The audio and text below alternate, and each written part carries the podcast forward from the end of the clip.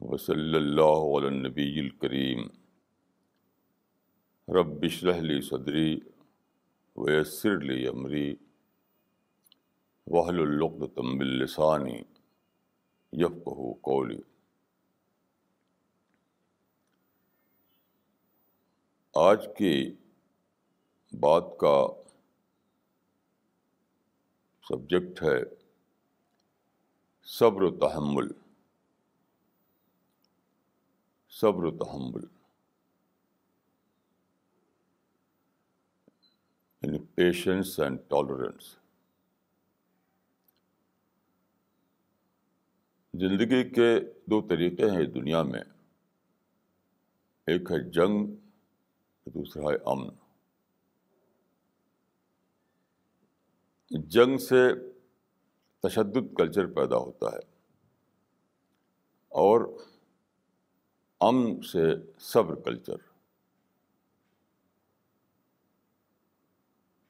اسلام کا طریقہ اور فطرت کا طریقہ صبر کلچر ہے، امن ہے۔ جنگ اور تشدد نہ فطرت میں ہے اور نہ اسلام میں۔ آپ دیکھیے وسیع کائنات میں یعنی جو اسپیس ہے، اتھا اسپیس ہے، اس کے اندر کاؤنٹ لیس اسٹارس اور پلانٹ ہر وقت حرکت میں ہیں۔ مگر ملین ملین سال سے چل رہے ہیں وہ وہ کبھی ان کے درمیان کوئی ٹکراؤ یا لڑائی پیش نہیں آئی۔ اسی طرح آپ دیکھیے پلانٹ کنگڈم میں بھی کوئی لڑائی نہیں ہوتی۔ انیمل کے درمیان بھی کوئی لڑائی نہیں۔ انیمل کے درمیان آپ جانتے ہیں کہ کبھی کوئی جنگل وار یا ورلڈ وار نہیں ہوئی۔ وار صرف ہوئی ہے یا ہوتی ہے انسانوں کے درمیان۔ تو انسان تو سارا یونیورس کا کا بہت ہی زیادہ، بہت ہی زیادہ ٹائنی پارٹ ہے، جس کو فریڈم دی گئی ہے۔ یہی واقعہ اس بات کے ثبوت کے لیے کافی ہے کہ جنگ خدا کے اس دنیا میں سچائی سے انحراف کا نام ہے ڈیویشن کا نام ہے۔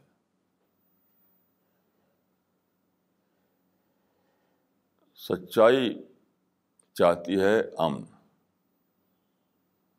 لیکن جب سچائی سے انحراف کر دیا جائے، تبھی تشدد اور جنگ پیش آتا ہے۔ لیکن انسان کو چونکہ آزادی دی گئی ہے، آزادی کا مطلب یہ ہے کہ وہ اپنی آزادی کو مس یوز کرتا ہے، غلط استعمال کرتا ہے۔ تو جنگ اور تشدد یہ حقیقت میں آزادی کا غلط استعمال ہے۔ آزادی کا مس یوز ہے۔ وہ آزادی کا صحیح استعمال نہیں۔ جہاں تک میں جانتا ہوں، جہاں تک میں نے پڑھا ہے تو تاریخ میں ہمیشہ جنگ اور تشدد جاری رہا ہے۔ عرب میں کہا جاتا تھا کہ الحرب و انفال الحرب، جنگ کی کاٹ جنگ ہے۔ لیکن شاید تاریخ میں پہلی بار ایک انسان پیدا ہوا جس نے جنگ کو ایک فلاسفی بنایا، یہ تھا کارل مارس کارل مارس نے جو فلاسفی بنائی، وہ بیس کرتی تھی ڈائلیکٹیکل مٹیریلزم پر۔ اس فلاسفی سے یہ نکلا کہ سماجی اصلاح یا انسانی زندگی کی اصلاح جو ہے بغیر جنگ کے اور تشدد کا نہیں ہو سکتی۔ یہ غالباً پہلی بار یہ واقعہ ہوا کہ تشدد یا جنگ کو ایک فلاسفی کی شکل دے دی گئی۔ چنانچہ اس کے بیس پر کمیونسٹ پارٹی بنی، بہت بڑے بڑے دماغ اس سے متاثر ہو گئے۔ اور انٹرنیشنل تحریک وجود میں آئی۔ اسٹالن کمیونزم کا ایک بڑا لیڈر تھا، جو روس میں پیدا ہوا۔ تو اس نے اپنی ایک اسپیچ میں کہا تھا کہ ہم کو اپنے مشن میں کامیابی کے لیے تین چیزوں کی ضرورت ہے۔ ہتھیار ہتھیار ہتھیار اور آخر میں پھر ہتھیار۔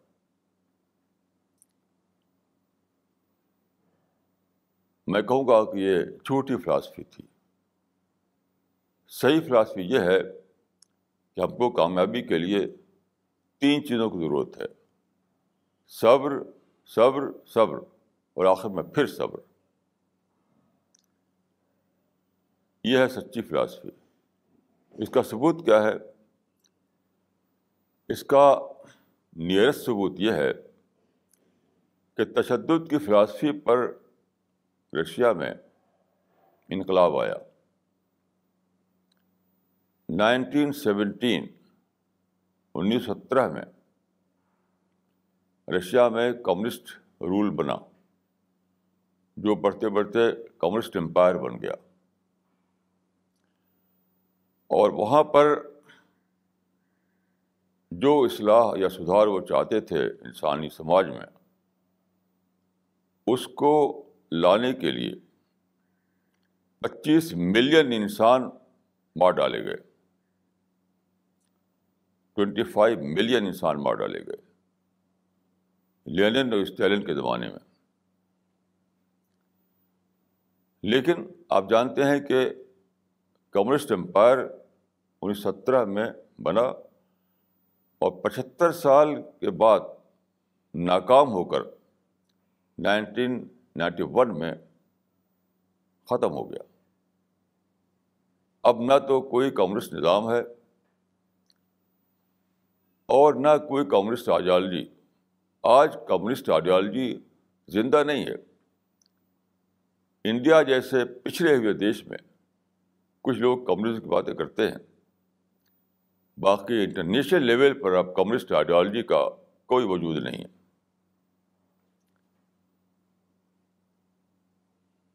یہ ہے ماس کی فلاسفی کا نتیجہ۔ بدقسمتی سے مسلمانوں پہ ایسے لوگ نکلے جو انہوں نے مارس کی اس فلاسفی کو اسلامائز کیا۔ اسلامائز کیا اس زمانے میں۔ انہوں نے کہا کہ اسلام کے نظام کو قائم کرنے کے لیے ہم جنگ تک جائیں گے۔ انہوں نے کہا کہ مومن کو آخرکار ہتھیار اٹھانا پڑتا ہے تاکہ باطل کی طاقتوں کو توڑ دے، اسلام کے نظام کو قائم کر دے۔ اس فلاسفی میں پچاس سال بیت گئے، پچاس سال زیادہ، لیکن سوائے تباہی کے کچھ بھی نہیں ملا۔ تو یہ بالکل لغ باتیں ہیں۔ لغویت کی حد تک یہ مینی لیس ہے یہ بات ہے۔ حقیقت یہ ہے کہ زندگی کا نظام امن پر قائم ہے۔ Peace is the basis of solution and not war and violence اب میں آپ کو عرض کروں گا کہ صبر و تحمل یا پیس کلچر کے دو لیول ہیں، ایک انڈیویجول اور ایک نیشنل دونوں سطحوں پر یہی ایک قابل عمل فارمولہ ہے۔ چاہے فرد کی کامیابی ہو یا پورے نیشن کی کامیابی ہو۔ ہر جگہ۔ یہی ایک فارمولہ ہے جو ورکیبل ہے، جو پریکٹیکل ہے۔ دوسرے تمام فارمولے بالکل تباہی کے فارمولے ہیں۔ میں آپ کو دو واقعے کی طرف لے جاؤں گا۔ پہلے ایک انفرادی واقعہ اور دوسرے نیشنل واقعہ۔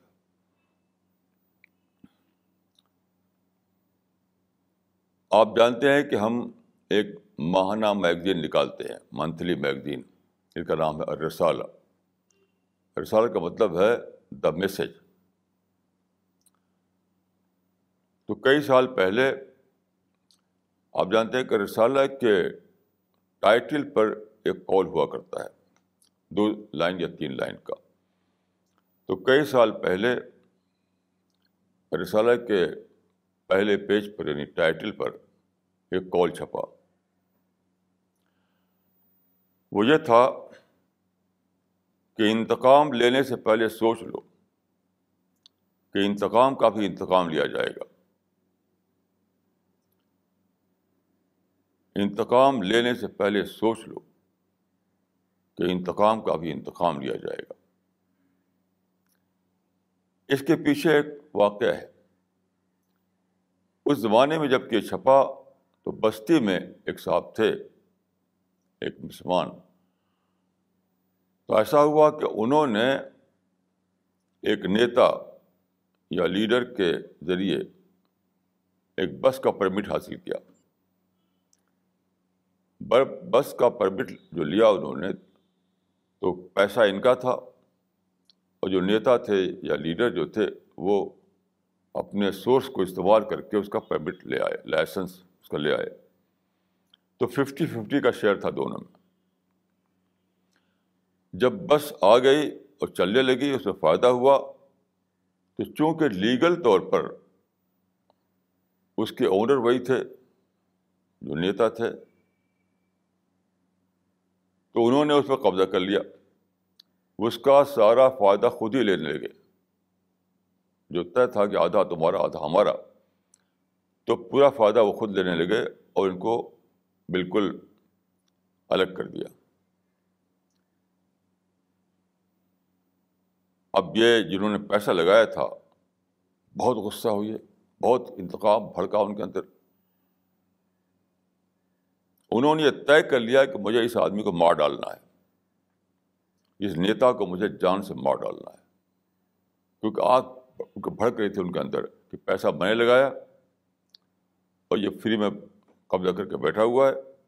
مجھے اس کا فائدہ دیتا نہیں۔ تو انہوں نے طے کر لیا کہ مجھے اس کو جان سے مار ڈالنا ہے۔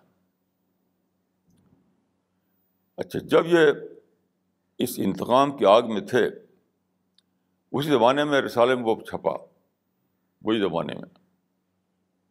تو اتفاق سے وہ پرچہ انہیں مل گیا۔ جس میں یہ لکھا ہوا تھا کہ انتقام لینے سے پہلے سوچ لو کہ انتقام کا بھی انتقام لیا جائے گا۔ اب یہ ان کو پڑھ کر کے ٹھٹک گئے وہ۔ کیونکہ یہ نئے قسم کی بات تھی۔ جو نہ انہوں نے سنی تھی، نہ کہیں پڑھی تھی۔ آس پاس کی دنیا میں کبھی ان سے یہ نہیں بتایا گیا تھا ان کو۔ نہ خود سوچ پائے تھے وہ۔ تو جب پڑھا، انہوں نے یہ کہ انتقام لینے سے پہلے سوچ لو کہ انتقام کا بھی انتقام لیا جائے گا۔ اور وہ سوچنے لگے۔ ان کے مائنڈ میں آیا کہ اگر میں اس آدمی کو مار ڈالوں تو اس کے بیٹے ہیں، تو کیا وہ بیٹے مجھے معاف کر دیں گے؟ بیٹے مجھ کو ماریں گے؟ تو میرے پاس آئے وہ۔ میں نے یہی بات ان سے کہی کہ آپ اگر اس کو مار ڈالیں تو کیا آپ سمجھتے ہیں کہ وہاں پولیس اسٹاپ لگ جائے گا؟ آپ کا پیسہ اس نے دبا لیا، بس پر قبضہ کر لیا تو فل اسٹاپ نہیں لگا۔ تو آپ کسی کو جان سے مار ڈالیں گے تو کیسے فل اسٹاپ لگ جائے گا؟ اس کے بیٹے آپ سے کو ماریں گے، بیٹے انتقام لیں گے آپ سے۔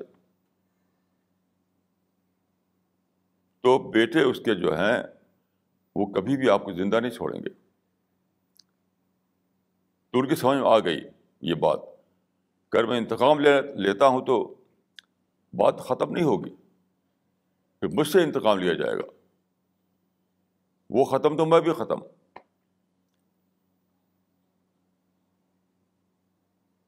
یعنی کہانی جو ہے اس کی بھی ختم تو میری بھی کہانی ختم۔ تو میں نے کہا کہ دیکھیے، یہ سوچ بند کیجیے آپ۔ مجھے یہ بتائیے کہ اب آپ کے پاس کچھ پیسہ ہے؟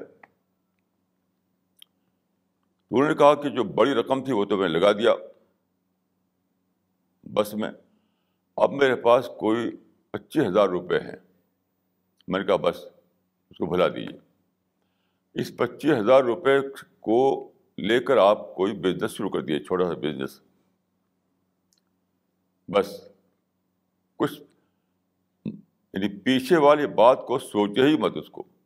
اس کے صبر کے کھانے میں ڈال دیجیے صبر صبر صبر۔ تو خیر سمجھایا ان کو، وہ مان گئے۔ واپس جا کر انہیں اسی پچیس ہزار روپے سے کوئی کام شروع کیا۔ دو برس کے بعد پھر ان سے ملاقات ہوئی۔ تو انہوں نے کہا کہ پچیس ہزار میں اتنی برکت ہوئی۔ کہ اب میرے پاس کئی گاڑیاں ہیں۔ اس وقت ایک گاڑی کا جھگڑا تھا۔ اب میرے پاس کئی گاڑیاں ہیں۔ اتنی ترقی ہوئی میرے بزنس میں۔ یہ ہے صبر تحمل کا کرشمہ۔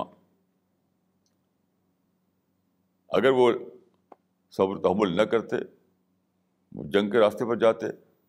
تو وہی ہوتا کہ یہ مارتے اس آدمی کو، اس آدمی کے بیٹے ان کو مارتے۔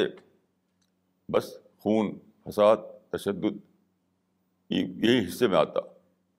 فائدہ کچھ بھی نہیں ملتا۔ یہ ہے فرد کی مثال۔ اب آپ نیشن کی مثال لیجیے آپ کو آپ کو پتہ ہے کہ جاپان جو ہے سیکنڈ ورلڈ وار سے پہلے ایک لڑاکو قوم تھا۔ جاپان میں ایک لڑاکو قوم رہتی تھی۔ لڑنے کا مزہ تشدد کی فلاسفی تھی ان کی۔ وہ سمجھتے تھے کہ ہم دنیا میں سب سے اونچے ہیں۔ ہم کو حق ہے کہ ہم رول کریں دنیا کے اوپر۔ اپنے کو وہ جیسے مسلمان سمجھتے ہیں خیر امت۔ تو یہ مسلمانوں کی بات نہیں ہے، سب اپنے کو خیر قوم سمجھتے ہیں۔ جرمن سمجھتے تھے اپنے کو خیر قوم، جاپانی سمجھتے اپنے کو خیر قوم، انگریز سمجھتے تھے اپنے کو خیر قوم، آج کل امریکہ سمجھتا اپنے کو خیر قوم۔ یہ نظریہ شیطانی نظریہ ہے، شیطانی۔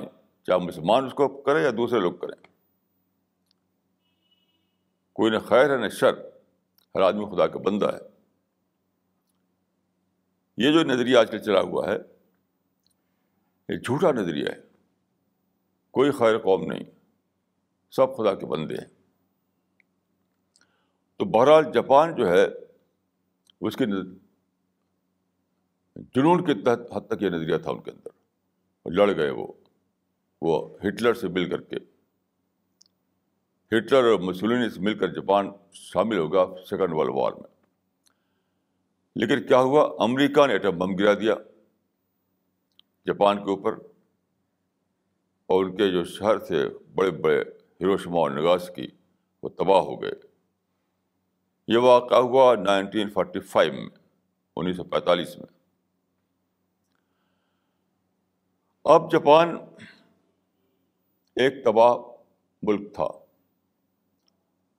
اور امریکہ نے نہ صرف ان کو بم گرایا ان کے اوپر، بلکہ ان کا بہت بڑا جزیرہ تھا، اوکناوا، اس کو قبضہ کر لیا۔ امریکہ کی فوجیں وہاں رہنے لگیں۔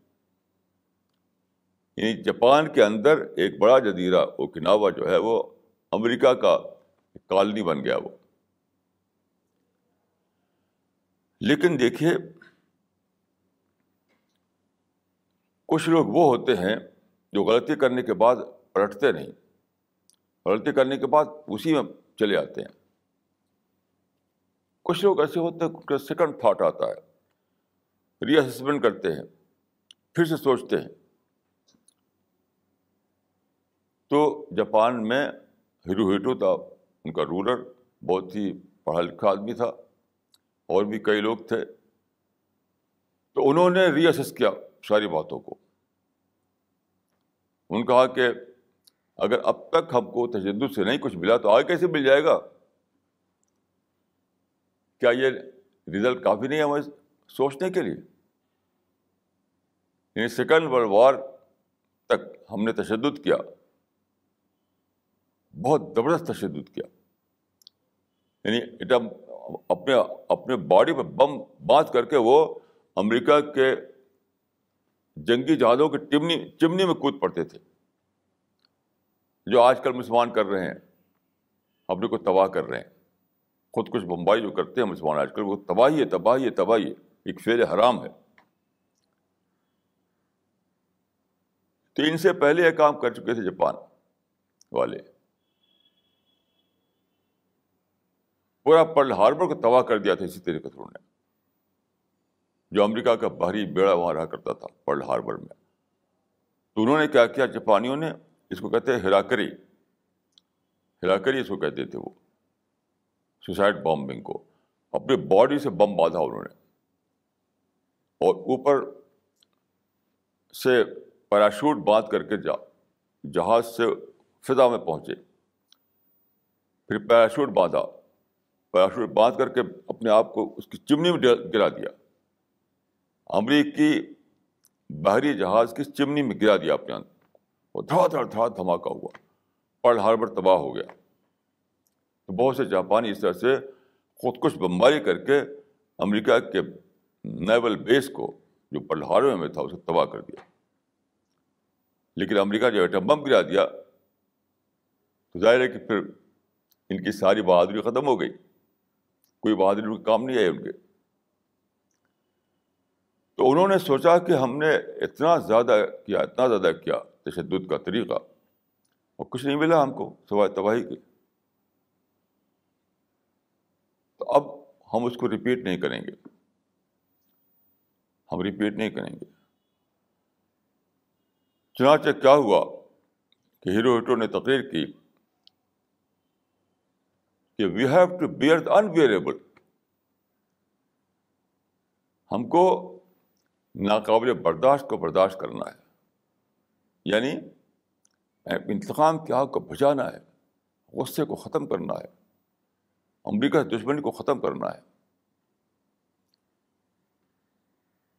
ظاہر ہے کہ جب امریکہ نے دو دو ایٹم بم گرا دیے تو سارا جاپان جو ہے غصے میں بھڑک اٹھا، انتقام میں بھڑک اٹھا۔ ایک بس کے بارے معاملے میں ایک ایک آدمی بھڑک اٹھا بستی کا، یہاں تو پورے ملک کا مسئلہ تھا۔ تو آپ سمجھ سکتے ہیں کہ کتنا زیادہ بھڑکے ہوں گے جاپانی۔ تو انہوں نے لیکن سوچا، عقلمند آدمی کی طرح، کہ ماضی سبق لو۔ پچھلا تشدد، پچھلا جنگ کا طریقہ اگر ہمارے لیے کوئی پازیٹیو رزلٹ نہیں لایا۔ اب اب کیسے امید کریں کہ ہم پازیٹیو رزلٹ آ جائے گا؟ آگے۔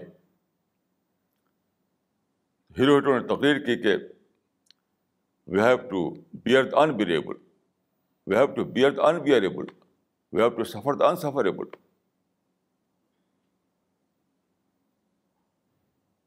تو کس لیے؟ جاپانی قوم کو پھر سے امن کی بنیادوں پر تیار کرنے کے لیے۔ انہوں نے سوچا کہ امریکیوں کی سائنس ہم سے بڑی ہوئی ہے۔ امریکوں کا ایجوکیشن میں آگے ہیں وہ لوگ۔ امریکی جو ہے آرگنائزیشن ہم سے آگے ہیں وہ لوگ۔ یعنی امریکہ جو کر پایا، اس لیے کر پایا کہ وہ ان سے آگے تھا سائنٹیفک ایجوکیشن میں۔ اس لیے کر پایا وہ۔ تو انہوں نے طے کیا کہ ہم ایک طرفہ طور پر ختم کر دیں گے نفرت کو۔ اور تیس سال کا تھرٹی ایئرس کا ایجوکیشنل پلان بنا جاپان میں۔ تیس سال۔ تیس سال تک امریکوں کو برداشت کر کے انہوں نے اپنی قوم کو پڑھایا۔ اور اس کے بعد جانتے ہیں کہ میریکل ہوا، بریکل۔ تاریخ میں پہلی بار ایسا ہوا ایک اکنامک سپر پاور وجود میں آیا۔ اس سے پہلے کبھی تاریخ میں ایسا نہیں ہوا تھا۔ پولیٹیکل پاور تو آپ جانتے تھے آپ تاریخ میں۔ پولیٹیکل سپر پاور تو بہت سے ہوئے ہیں۔ کبھی رومنس تھے، کبھی مسلمان تھے، کبھی برطانیہ تھا۔ امریکہ ہے، رشیا ہے۔ پولیٹیکل سپر پاور ہسٹری میں بار بار بنے ہیں۔ لیکن اکنامک سپر پاور جو ہے پہلی بار جاپان نے بنایا۔ یہ تھا کس کا کرشمہ؟ صبر و تحمل کا کرشمہ، برداشت کا کرشمہ، جنگ نہ کرنے کا کرشمہ ام کی طاقتوں کو استعمال کرنے کا کرشمہ۔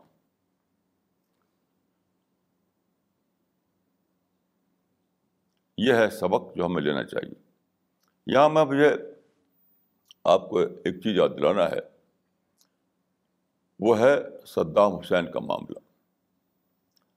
سب صدام حسین جو تھے، آپ جانتے ہیں کہ انہوں نے بائیس سال تک عراق کے اوپر یعنی ڈکٹیٹر رہے وہ۔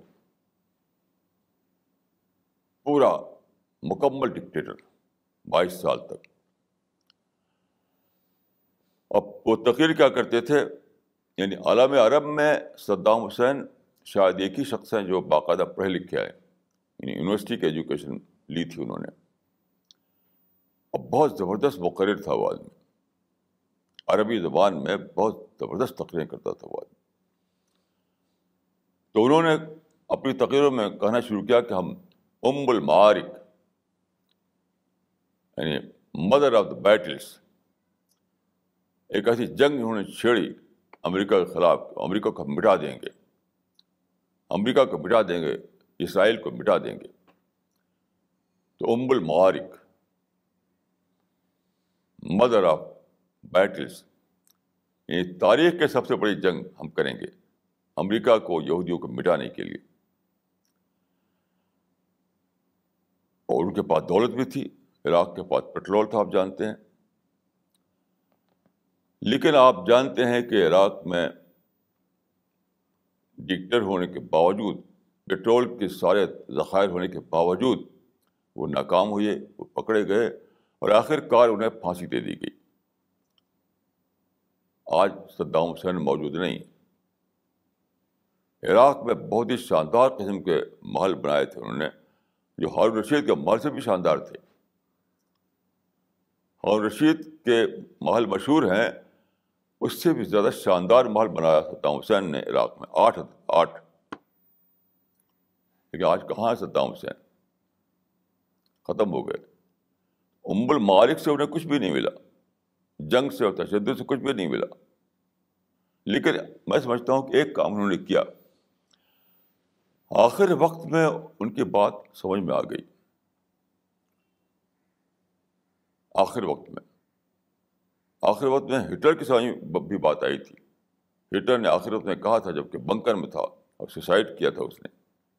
سوسائڈ کر کے مرا تھا۔ تو آخر وقت میں ہٹلر یہ کہہ کر مرا تھا کہ جنگ سے کچھ ملنے والا نہیں۔ جنگ سے کچھ بھی نہیں ملے گا انسان کو۔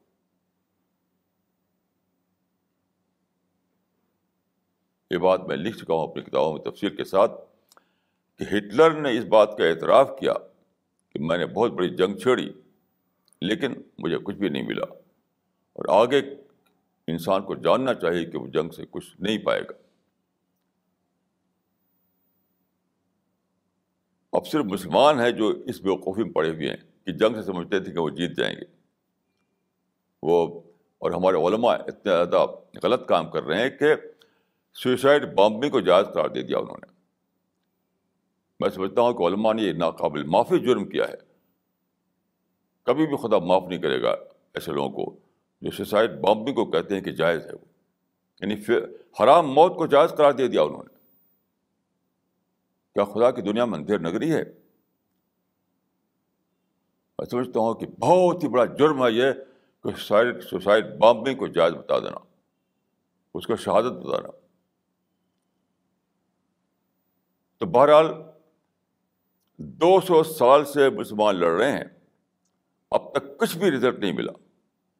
اور اگلے دو ہزار سال بھی لڑتے رہے، کچھ نہیں ملنے والا ہے۔ ان کو کچھ نہیں ملنے والا ہے۔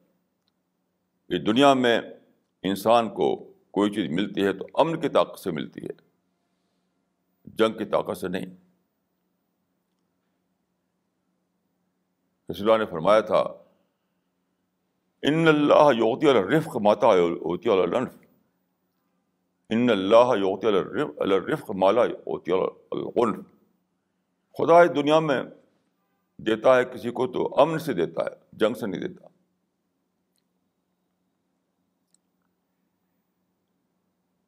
تو خیر، صدام حسین نے میں سمجھتا ہوں کہ آخر میں ایک بہت بڑا کام کیا۔ یعنی پوری زندگی تو نہیں کوئی کام کیا پازیٹیو یا مثبت کام۔ زندگی میں تو عمر معارک کی بات کرتے رہے وہ آخر میں انہوں نے یعنی جب پھانسی ہونے والی تھی ان کی، آخر وقت میں، بالکل۔ تو انہوں نے اپنی قوم کے نام یعنی عرب، عربوں کے نام ایک پیغام دیا۔ ایک پیغام۔ وہ پیغام میرے پاس ہے، اس کا انٹرنیٹ میں جو انگلش ورژن آیا تھا، وہ میرے پاس ہے۔ تو انہوں نے کہا تھا کہ میں اپنی قوم سے یعنی عربوں سے اپیل کرتا ہوں کہ ڈو ناٹ ہیٹ امیریکنس یعنی یہ اس کا عربک ورژن ہے۔ وہ یہ اس کا انگلش ورژن ہے ان کے پیغام کا، جو میرے پاس موجود ہے۔ Do not hate Americans because hate closes all the doors of mind all the doors of thinking آخر وقت میں یہ میں یہ انہوں نے پیغام دیا کہ اے میری قوم کے لوگوں، امریکہ سے نفرت کو بند کرو۔ کیونکہ نفرت تمہارے اپنے دماغ کو نقصان پہنچاتی ہے۔ امریکہ سے نفرت کو بند کرو کیونکہ نفرت خود تم کو نقصان پہنچاتی ہے۔ وہ نقصان کیا ہے؟ نفرت سے دماغ کے تمام دروازے بند ہو جاتے ہیں۔ نفرت انسان کے اندر سوچ کے تمام دروازوں کو بند کر دیتی ہے۔ بہت ہی بہت ہی بڑی بات کہی صدام حسین نے۔ اس کا ثبوت مسلمانوں کی دو سو دو سو برس کی تاریخ ہے۔ وہ تاریخ جو سلطان ٹیپو سے شروع ہوئی سترہ سو ننانوے میں۔ سلطان ٹیپو سترہ سو ننانوے میں لڑتے ہوئے اپنے آپ کو جان دے دیا تھا انہوں نے۔ اس وقت سے لے کر کے یاسر عرفات تک دو سو برس کی تاریخ ہے۔ جنگ جنگ جنگ جنگ۔ اس زمانے میں عربوں میں یہ یہ یہ یہ گانا گونجتا رہا کہ ہاتھ صلاح الدین سعد ثانیہ تنفینہ جدید ہتین اور شب ہتینہ کہ صلاح الدین کی تلوار پھر سے لاؤ۔ ہمارے انڈیا کے ایک عالم بہت ہی بڑے عالم گئے دمشق۔ تو وہاں ان کو یہ بات سمجھ میں آئی کہ ہمیں صلاح الدین کی تلوار تلوار پھر چاہیے۔ میں اس کو دیوانگی سمجھتا ہوں۔ یاسر عرفات کسی بھی طرح صلاح الدین سے کم نہیں تھے۔ وہی ساری صلاحیتیں یاسر عرفات میں تھیں جو صلاح الدین میں تھیں لیکن یاسر عرفات ناکام ہو گئے۔ یاد رکھے صلاح الدین شخص کا نام نہیں ہے، صلاح الدین زمانے کا نام ہے۔ اچھی طرح یاد رکھیے، صلاح الدین کے شخص کا نام نہیں ہے۔ آج صلاح الدین ہوں تو پوری طرح ناکام ہو جائیں گے، کیونکہ وہ زمانہ نہیں ہے وہ۔ وہ زمانہ ختم ہو گیا۔ کتنے نادان ہیں وہ لوگ جو سمجھتے ہیں کہ صلاح الدین آ جائے۔ تو پھر یہاں مار کے گرم ہو گیا اور ہم ہر طرف جیتنے لگیں گے۔ یہ بالکل دیوانگی ہے، دیوانگی۔ ہاتھ صلاح الدین ثانی تنفینہ جدیدی ہتینہ اور شب ہتینہ بڑے بڑے لوگ اکابر تک کے بولی بولتے ہیں۔ یہ جانتے نہیں کہ صلاح الدین نام ہے زمانے کا، کسی فرد کا نام صلاح الدین نہیں ہے۔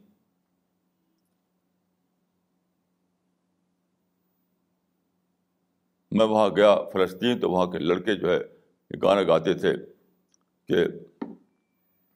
وہ کیا ہے وہ؟ حلمان و قاتل حلمان و قاتل فین القطال سبیل الرشادی یہ عرب بچے گانا گاتے تھے۔ بڑوں نے بنا کر دیا تھا، بچے تو شاعر نہیں تھے۔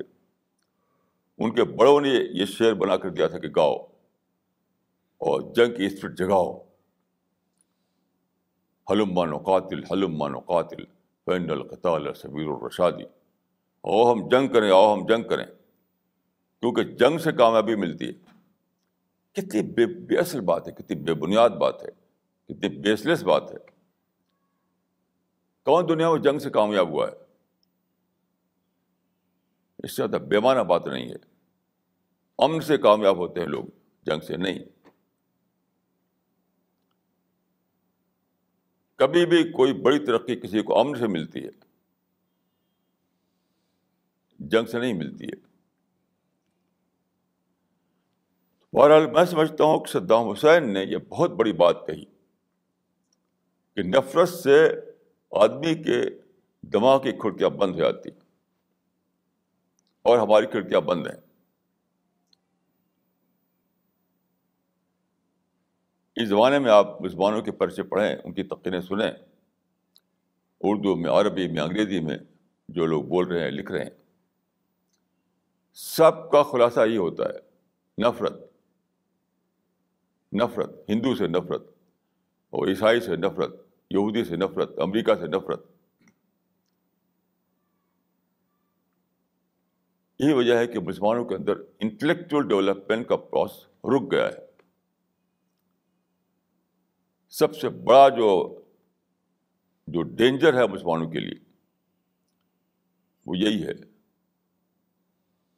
ہمارے جتنے بھی لیڈر ہیں، جو بھی ہمارے جو بارش اور بارش، دونوں کے دونوں لیڈر یا بارش ہو، بارش، وہ ڈینجر سمجھتے ہیں کسی تنظیم کو۔ کچھ نہیں، کوئی تنظیم ڈینجر نہیں ہمارے لیے۔ ڈینجر یہ ہے کہ ہم نفرتیں نفرت میں جینے لگے ہیں۔ اور نفرت کی وجہ سے ہمارے اندر انٹلیکچوئل پروسیس رک گیا ہے۔ انٹلیکچوئل ڈیولپمنٹ کا پروسیس رک گیا ہے۔ یہی ڈینجر ہے۔ ہر طرف آپ دیکھیں گے Islam is in danger Muslim are in danger یہ سب بیس لیس باتیں ہیں۔ کوئی ڈینجر نہیں۔ سب سے بڑا ڈینجر یہ ہے کہ انٹلیکچوئل ڈیولپمنٹ کا پروسیس رک جائے۔ ایک دلچسپ کہانی آتی ہے اسرائیلی روایات میں تالمود میں۔ تالمود میں بہت ساری کہانیاں ہیں۔ اس میں ایک حدموسا جو تھے، جو اسرائیل کے پیغمبر تھے، تو ایک بار انہوں نے اللہ تعالیٰ سے دعا کیا۔ حدمسا علیہ السلام جو پیغمبر تھے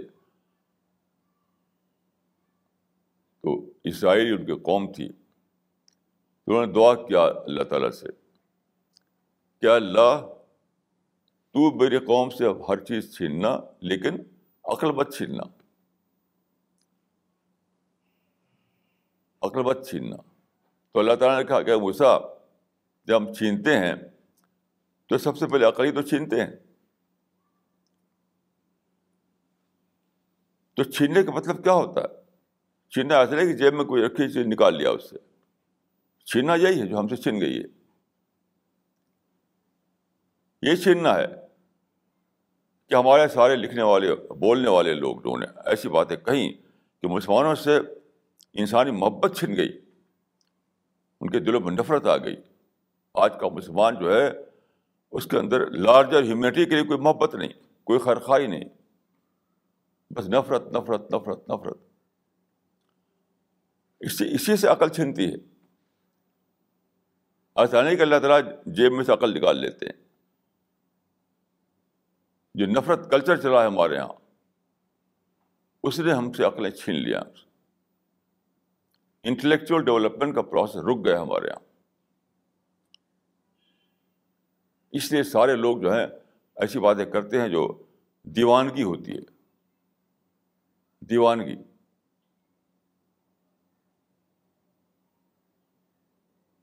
تو میں سمجھتا ہوں کہ سب سے جو اسٹارٹنگ پوائنٹ ہے اس زمانے میں، وہ یہ ہے کہ ہم نفرت کرنا چھوڑ دیں۔